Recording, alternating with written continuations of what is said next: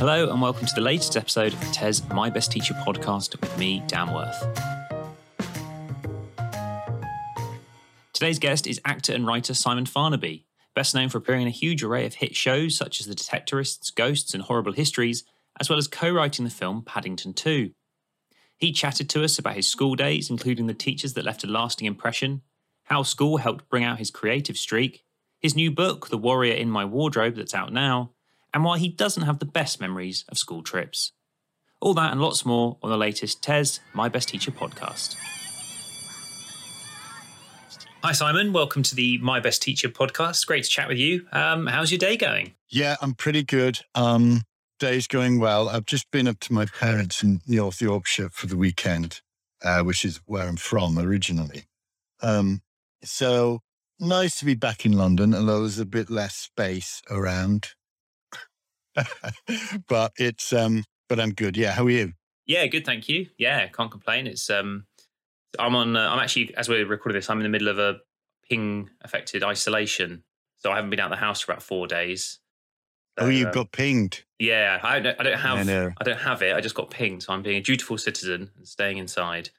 Um which is Well, good. that's very noble of you. It is indeed, isn't it? But um, obviously, one of the good things about that I mean, it means we can chat. And, and you mentioned about Yorkshire there, and that's where you you grew up. So I'm assuming if we turn to your school days, that's where you yeah. you started life at school at primary school up there. I did, yeah. I went to um, Croft on Tees, C of E, um, which is a little village near Darlington. Mm.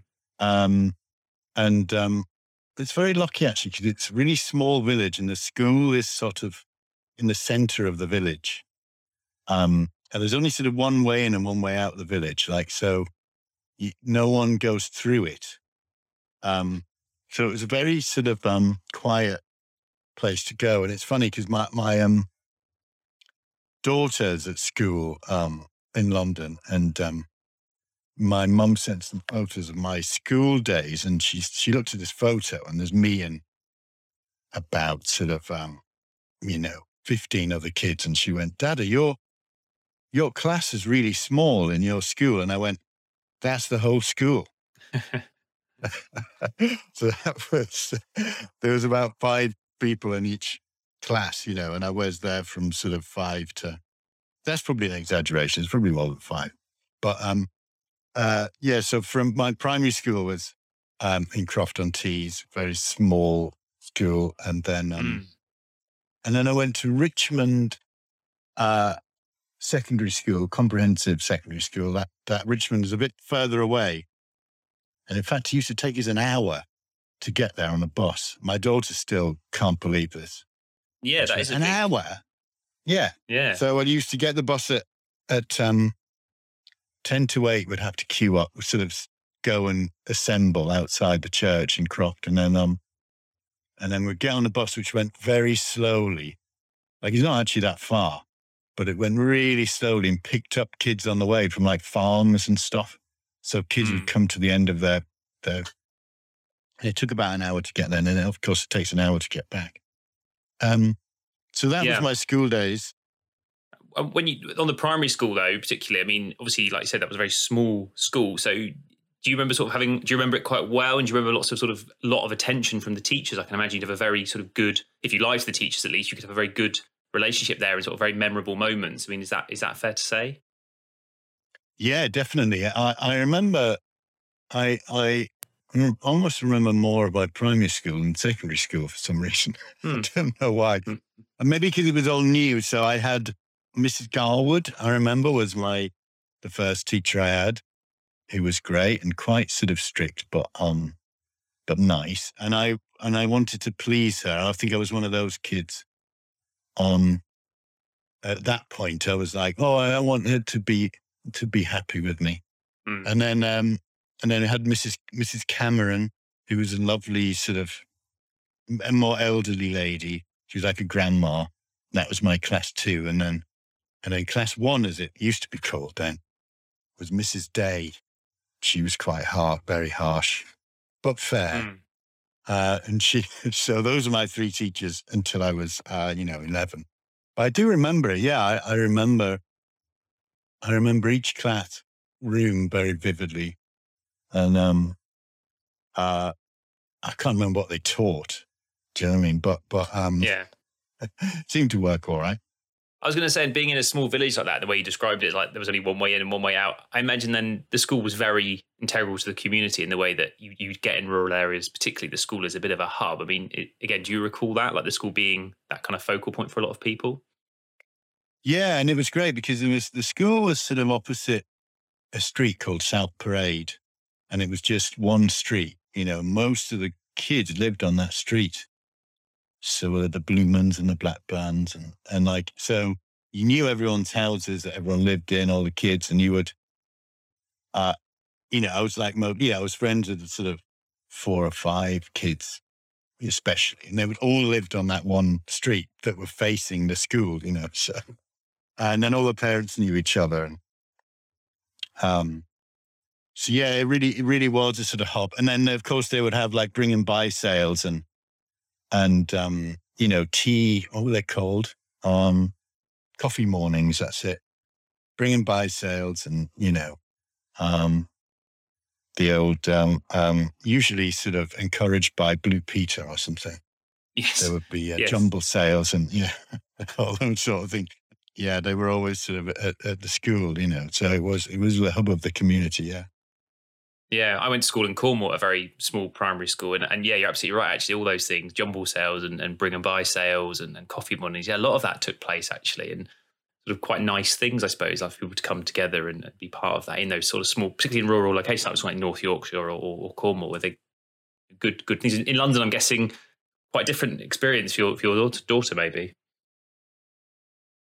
Yeah, there is definitely not as much of that. I mean, it's been tricky with COVID, yeah, the last two years. So it's we were just getting started with that sort of thing, and there was a couple of things at a local school, like like talent competitions and stuff. And um, I think because I was known from Horrible Histories, and I was asked to judge a talent competition. That was quite a rowdy uh, e- evening, um, and there was lots of sort of competition from the parents. it was a bit more it was a bit more high octane than yeah. I remember our bringing bringing buy sales. It was a bit more charged, you know. Yeah, and laser shows and things like that. Yeah, yeah. It was all CDs and it was all quite complicated. Um, and the parents are a bit more sort of vocal, you know. But maybe that's because it was a talent competition and it wasn't, you know, people selling their old woolly jumpers. Yes, is it the the the idea of fame and fortune awaiting is is quite an intoxicating reward, isn't it? So if you if you think that's going to happen, you're going to push your, your kid to do well. Yeah. And you, when you talk about school, then uh, overall, do you sort of you sort of you said in a way that you didn't remember many of what was taught there, but do you remember overall sort of you know was it sort of quite a creative place? Did they sort of inspire your you know your your ability to to write, to act, all those things? Do you remember doing much of that at school, or did that just come more from yourself? Um, yeah, primary school was was good in that respect. I just remember, I remember not being um, too worried about about anything. Um, I think that's the difference with my daughter at school. Like this, it seems to be more. Um, maybe it's because of government sort of uh, targets and stuff. That my my daughter has to do so much. Um, sort of uh, uh, hit certain targets and have to do certain things and sort of phonetics and all this sort of stuff. And and lots more homework. Like, I can't believe the amount of homework that, that young children are supposed to do. I didn't do any homework till my first year, when I was, you know, 11, 12, I suppose, at secondary school. Up until then, there was no homework required. I remember when I getting my first bit of homework when I was 11 and going, what is, what's this? I was supposed to, I've done school.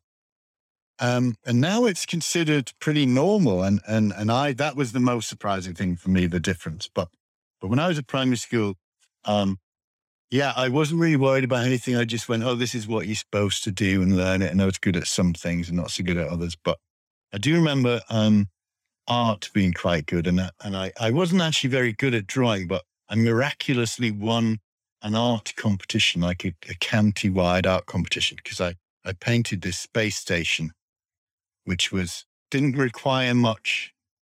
Uh, it was just sort of uh, scaffolding, you know, and a moon. and um, that was quite easy for me because I could do straight lines and and um, I wasn't very good at drawing horses or anything like that.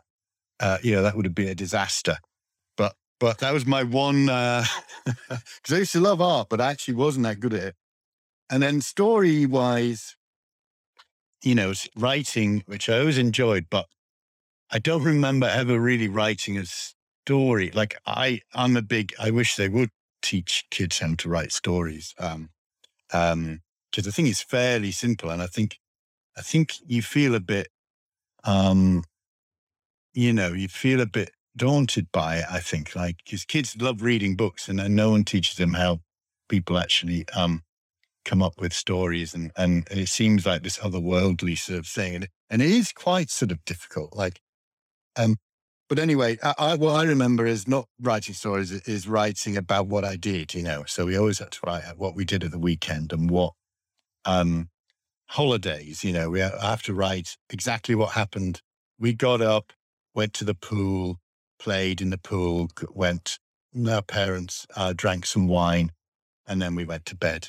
You know, I used to think, well, looking back now, I go, why spend all that time? I suppose write what you know and and then maybe it teaches you that you know just but it's almost like diary writing that isn't it? It's not really um so so that's what i mainly remember um and then drama wise i i did school plays at school which is which is great at primary school just just um the nativity you know um and then in secondary school it was when i started doing drama as a sort of side project. I think there was an after school club and i knew i enjoyed it and then I used to um, I used to do everything I could in terms of uh, getting involved with drama and doing plays and things. And I quite enjoyed sort of making people laugh. So I used to really look forward to it and and um, had sort of no fear of it. I quite like being in front of an audience and and um, uh, so yeah, that that came really in secondary school. I'm saying more than primary. Primary school was just I just drifted along.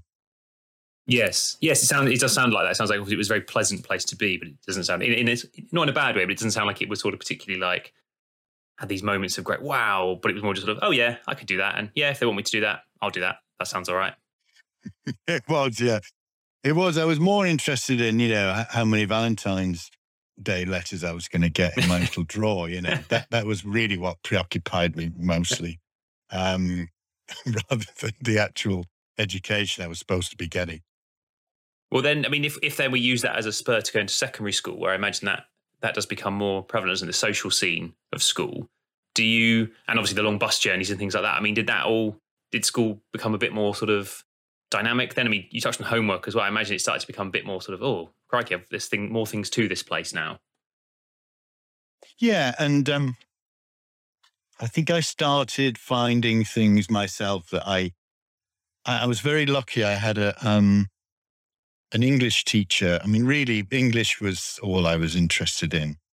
Um, and uh, I had an English teacher called, um, I think she's called Miss Rushton. Um, and she really opened my eyes because she sort of said, up until that point, you got given books and you had to read them, and, and they were the set text, and that was it. But she, I don't know whether she was allowed to, but she encouraged us just to find things that we liked and um, I would go into my, I was lucky again to have an older brother who was into literature and stuff. And I'd go into his room and pick off, pick out things from the shelves. And like, I do remember Oscar Wilde, I, I picked out, and I knew he was sort of a controversial figure for some reason, or he was naughty, or he'd been in prison, I think I'd heard. And so I thought, oh, he seems quite cool. And um, I got really into Oscar Wilde, and then Miss Rushton allowed me to do essays on Oscar Wilde rather than um, things like Shakespeare. And and I even remember saying to uh, saying in class, um, which is one of my vivid memories of secondary school, like I don't like Shakespeare, and uh, and I remember saying that in another class, an English teacher, because I think we had two English teachers, uh, and um, and they said, "You're, yeah, that's ridiculous. You, you're being ignorant because you because Shakespeare's our greatest poet and all this. So well, I just don't understand what he's on about. And um and uh, and she said, good for you. You know, that's, that's okay. Good. I'm glad you've said that because it's, and uh, because it is quite hard to understand. And of course, now I, you know, I realize I sort of still think that in a way. I realize Shakespeare is an amazing poet and the, word, the way he puts words together is incredible, but it's not, it's not going to speak to a 12 year old immediately, is it? Or even ever. So, so, um, I, I still don't know why we're so preoccupied with Shakespeare and putting on his plays endlessly.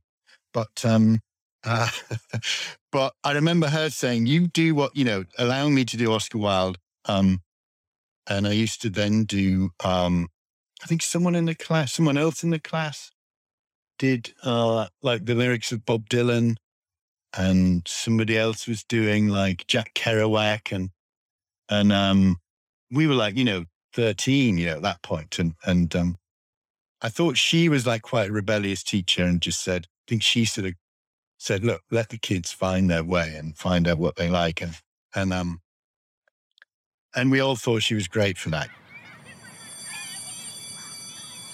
And from that, then, I mean, you said that sort of did it sort of spark kind of ability to then sort of go and find other things and, and read other things more widely. I mean, that obviously that must have helped as well a bit. I'm thinking like with the drama where the two things were able to sort of develop together and you could start having your own ideas and just picking things up. And, you know, when you're that age and you sort of have these really great ideas that are actually complete rip-offs of what you've been reading. But that's kind of half the point, isn't it? Just to have get ideas percolating. Is that fair? Did that happen?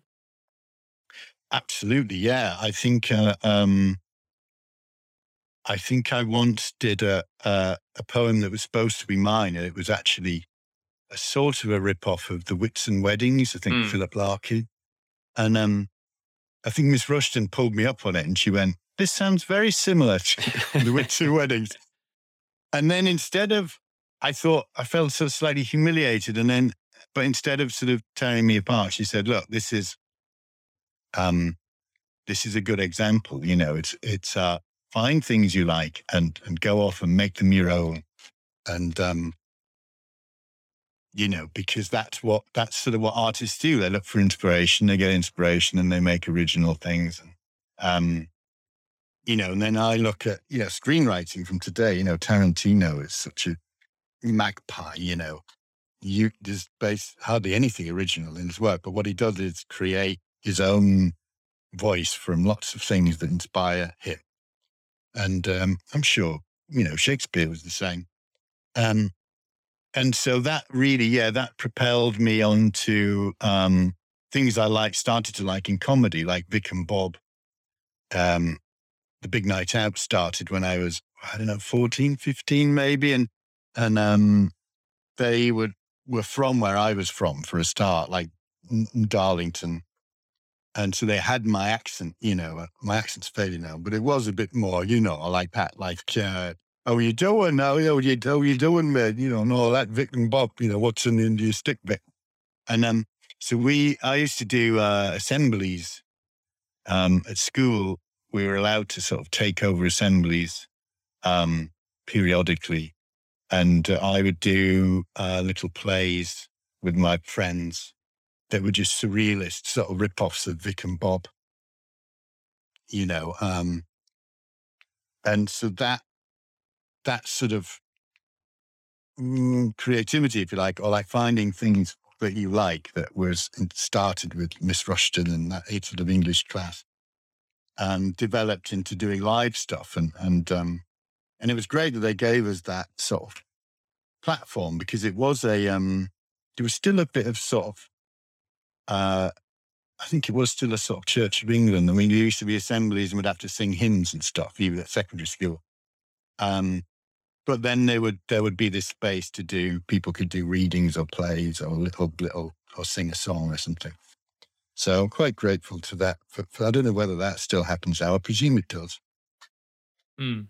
Well, it's interesting. The, way you told that was very similar to uh, Charlie Higson was on, and he said a similar thing about how he used to do very sort of derivative rip-offs of Monty Python type stuff at school.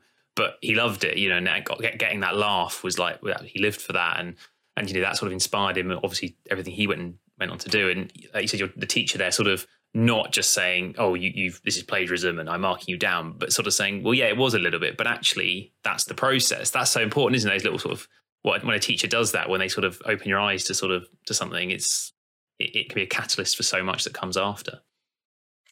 That's interesting. Yeah, I mean, I, I I'm a big fan of Charlie Higson, and, and um, I mean exactly because he what, what he did did in his comedy um later in his life was nothing like uh, um, Monty Python.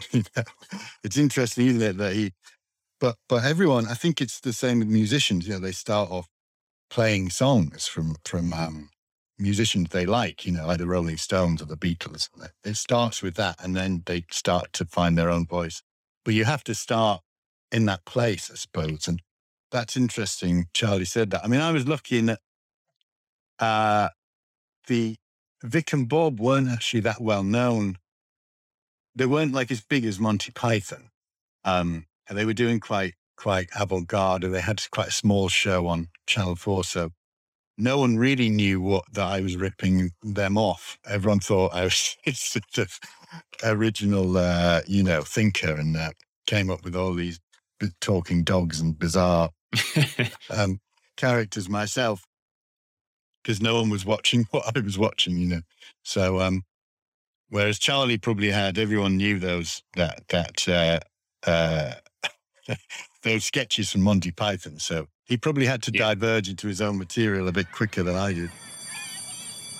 Well, and obviously, we're talking here about about the creative process in writing. And obviously, it brings us nicely onto your new book, which is out, "The Warrior in My Wardrobe," with um, "Myrddin the Wild," which is a great name. And I believe this is a, is this the second book in the series. It is, yes. The first one was called The Wizard in My Shed. Um, the misadventures of Myrddin the Wild. So yeah, Myrddin the Wild is the is the is this wizard um, uh, from the Dark Ages. In the first book, he he gets propelled forward in time and and and uh, strikes up a friendship with a with a young girl called Rose, and she she helps him get back um, to his time, which is the Dark Ages. And then um, uh, and people seemed to like it, and it did very well. And so, so, um, and I, I wanted to do more with the character, and um, I sort of with the second book, uh, Warrior in My Wardrobe, I reversed it. So, um, quite early on, there's a um, there's uh, a, a, sort of Rose's brother gets sort of kidnapped and taken back to the Dark Ages by an enemy of Myrddin. So Myrddin's back in the Dark Ages, but someone comes and gets her brother and, and texts him back. So Rose has to go back in time with her guinea pig Bubbles, who who who is able to speak through through this pinecone spell, which allows him to allows you to hear his thoughts. So Rose and Bubbles go back in time, and and so the second book is sort of a reverse of the first, in that Rose is the fish out of water, and in Dark Ages uh, England, you know, um, well in Europe because they have to travel across Europe. Um, so it was really nice to sort of do the reverse of that story and have Rose go to Myrddin's time and Mur- Myrddin be at home. And, and um, I just enjoy writing for those, for those characters and, and, um, and trying to imagine what it was like in, in the dark ages before, you know, houses and uh, cars yeah, well, it's, it's, it's, that's a great story. I mean, the synopsis there. I mean, that, that we're talking about again, like creativity. I mean, that's some wonderful ideas you've come up with. There. I mean, the idea of like a, a pine cone spell to help a hamster. Did you say sorry? Or was it gerbil to talk? A guinea, guinea pig. Pig. Sorry, yeah, the, the third one. Yeah, um, and um, again, must have a lot of lot of fun just sort of coming up with those sort of ideas and how how do I get out of this scenario and how do I get the characters back together, sort of thing. Yeah, it is. It is great fun actually. It's uh, it's strange because I I um when I was at school, I think I wanted to write. I wanted to. Um, I like performing, but I liked writing, and I always sort of thought I'd end up writing books because I I enjoyed reading, and and um, I thought I'd write books, and then I got into performing and writing for screen, really, like TV and um, film with the Paddington um, films, and and um, and so this was really come, going back to, I sort of had to learn a new skill, which is writing novels, which is what I wanted to do when I was at school, but never really of learned to do it. And so, but it's actually not that much different. You know, it's all story. And, and um, I enjoyed the difference with, you know, writing for film you write the words and the descriptions of the scenes, but it's up to a director to um, really put it all together. And then the actors are who the actors are. And, you know, but writing a book, you can fill all that in for the reader. So, so, um, you can make the characters look how you want them to look and you can, you can dress them like you want them to dress. And then the scenery is, you know, usually someone will say, you can't have, we don't have a dark ages. Everywhere's got houses. So we can't afford to CGI houses and, and, uh, uh, cars and roads out. So you can't have the dark ages. or you'd have to go to, you know, New Zealand or something. And we can't afford to go to New Zealand. But in a book, you can write it and the reader sort of plays it in their head. So you, so I would say, yeah, it's like, it's like writing a, um, a film that people can play in their heads, which is, which is really, um, I mean, it's great. It's liberating. So you don't have to, it's just you and, and and um, you know the pen or the computer as it is, and and you write it, and and um, and then it goes straight into people's minds. And you don't have to go via endless meetings about what, whether we can afford, um, you know, a flying, uh, uh, some flying horse or something. Yes. Uh, you can which, which you couldn't draw anyway if you were trying to describe what they wanted it to look no, like. So. exactly, yeah. Back to that, I couldn't. I could do a space station. Yeah, just don't put a horse in the background. Yeah, no. But when when you're writing a book like this, so with with the reader being children, again, I mean, do you get good feedback on what they want? Like, how do you know you sort of that they can conjure it up? I mean, do you have how does that all work? Because obviously, it's a very different audience to writing for. Well, I, mean, I guess Paddington obviously was for children too, but a children's book is a very definitive thing for children, isn't it? Yeah, I think I just got used to, um, you know, I fell into, um, well, for a start, I always had a fairly childish sense of humor anyway. so, I mean, if you look at Vic and Bob, which is what I said started me, there's nothing, you know, no one swears, no one. In fact, I show my daughter some Vic and Bob and they just hit each other with frying pans. And she, she laughs. And so, so I was never sort of, um, either, I didn't rely on uh, you know, profanities or uh, anything intellectual anyway for my comedy. And then I fell into horrible histories. Um, and that, that, uh, that lovely gang that we had there. And then we did a show called Yonderland and then Ghosts we do for BBC One, which is on about at 8.30, but is really for kids as well. Like maybe slightly more grown up kids, but, but, um, and and I just I just don't find it hard to um I think to I just don't find it hard to sort of um bring kids into to my humor I suppose and and and I've got used to it over the years so um um and and I've got I've got a seven year old so that that makes it a, a, tad easier um yeah does she give critical feedback do you read passages to her and say is that funny sort of things like that? I have done. I did with the first book. I haven't actually read the second book to her. I've told her what what happens, and she she approves of that. Um, and and the first book she would give me feedback, but annoyingly she preferred it. She preferred it when I read. She wouldn't let me read from the book. She said she wanted it from my brain.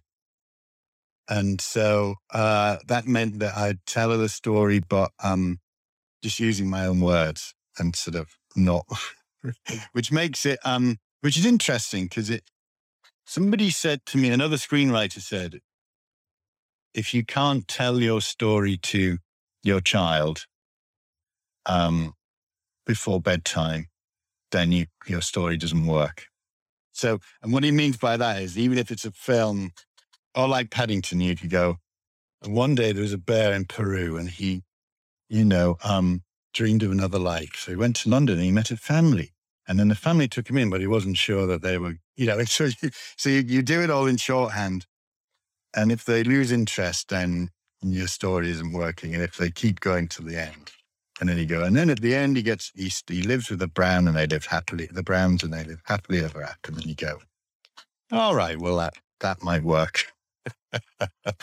so, um, it's quite a good test of whether your whether your, whether your story is working, even for an adult film. Yes, I suppose it does. It holds up the same, doesn't it? You could do like say like, yeah, like yeah. Pulp Fiction or something, but um, very, well, exactly. Yeah. Once there was there was a bunch of uh, yeah, and they were in a they were in a burger fast food joint. Yeah, yeah. in a burger joint. maybe not. Maybe Pulp Fiction. Maybe it jumps around too. Reservoir Dogs, you could probably do. There was a bunch of bad men, and amongst um, them was a spy. Anyway, yeah. let's not do that. well, before we move back to oh, well, firstly we should say so the book, The Warrior in My Wardrobe, that's out on the 14th of October, which I think is the date this podcast goes live. And I suspect a lot of people will be looking out for it, given the Paddington 2 connection, which I don't really have a question here. I just wanted to say, like I'm sure many people have said to you, what a fantastic film Paddington 2 is. And my wife and I saw it in the cinema and absolutely loved it. And we recently had our, our first um, child, baby girl. And we both say we can't wait to show her Paddington, particularly Paddington 2, which is just the most wonderfully constructed film and just like the final down to the final scene, the payoff is so wonderful, isn't it? So yeah, it's not a question, just to say oh, loved great. it. well, that's nice, and I hope that gives people confidence because sequels can be quite difficult, mm. and they they're often not as good as the first one. But we did think Paddington Two was was a good effort at at uh, trying to at least trying to be as good as, if not better than the first one. So, and I think with the Warrior in My Wardrobe, I've tried to um, tried to make it even better than the first one. So, so um, hopefully that'll your your assessment there will give people confidence. Yeah, I'm sure. I'm sure. Yeah, like so the, I mean, the first Paddington is, is fantastic as well, but the second one just just ele- just takes the character and then just elevates it, doesn't it? it gives yeah. it such a great storyline as well. I think that's the, the plot of what he gets up to in the, the escapades. Is, it's just so sort of beguiling and just works so well. And I say the story with his the, the pop up book bit where his he imagines his um, great Aunt Lucy coming and walking around is again like that's like one of the director element of it coming together with the writing. It's, it's such a lovely yeah. film like that. Well, yes, Paul King is a superb director, and, and he, he covers over the cracks in any of our any dodgy writing that we have. I mean, I don't have him on my books, but um, uh, but but um, it still stands. Warrior in My Wardrobe will be, you know, hopefully as good as the first one, if if not better. Well, that, that's that's great stuff. So it's out now. Um, Warrior My Wardrobe definitely worth checking out. As a final school question, then, and I ask this to a lot of people who come on, and they, they usually get some good stories out of this. When you were at school, did you go on any memorable school trips, whether that was memorable for the right reasons or maybe for the wrong reasons, or anything like that that have happened?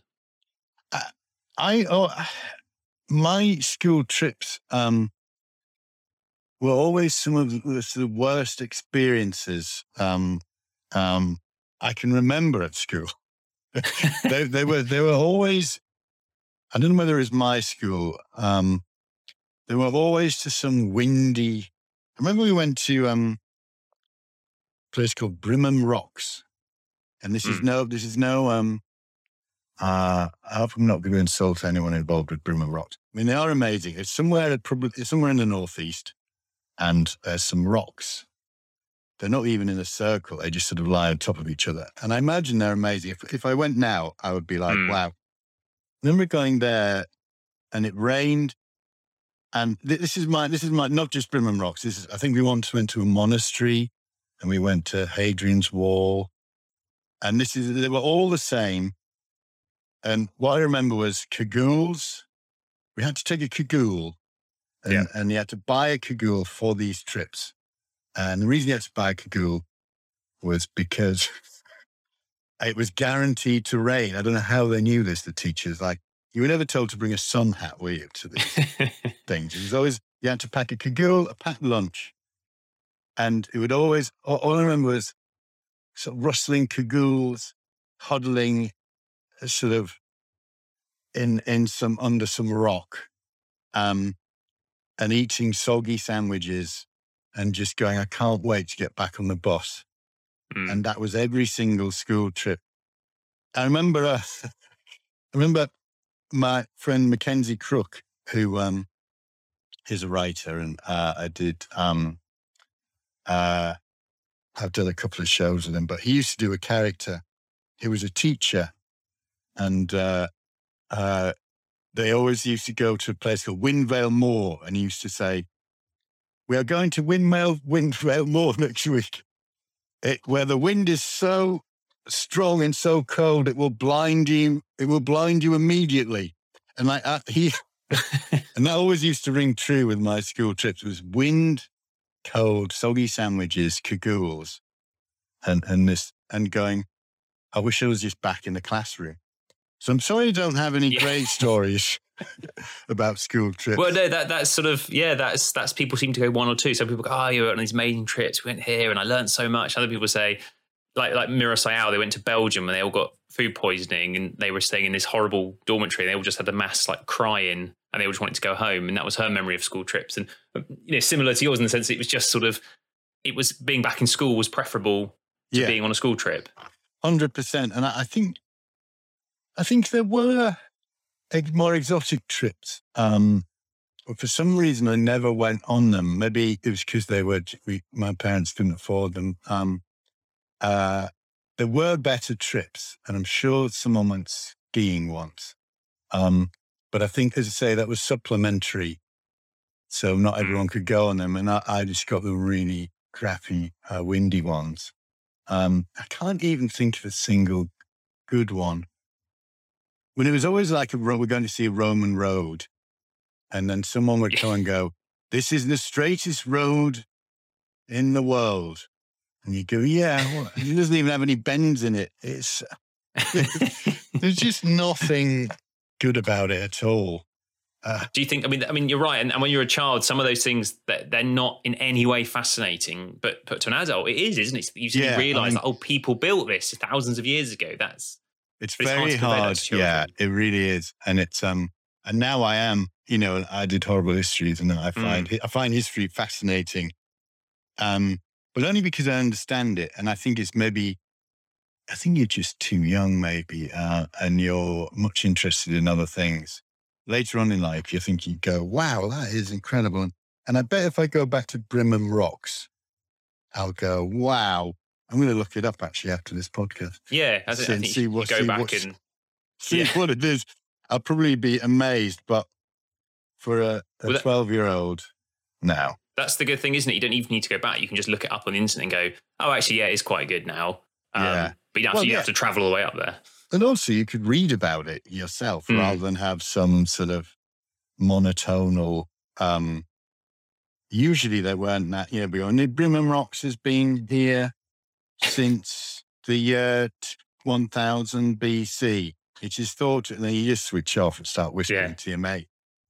Whereas if you can just look it up, I mean, it is amazing though. You know, you can just look it up and find out your own interesting things about, uh, you know, Brimham Rocks was once used as a lavatory by the Romans or something like that, you know, and then you, you go, well, that's yeah. interesting. Yeah. Excellent. Well, they, well, there you go then. I mean, school trips, yeah, they, they seem to go one of two ways. And, and I should keep a score tally of, of who ends up in the positive and who ends up in the negative, but we think we can definitively put you in the, the, the, well, negative sounds a bit harsh, but the sort of the less the less positive, shall we say? No, it's not harsh at all. They were all very negative. I'm firmly Excellent. in that camp. Okay, well there we go. Firmly in the negative. Yeah.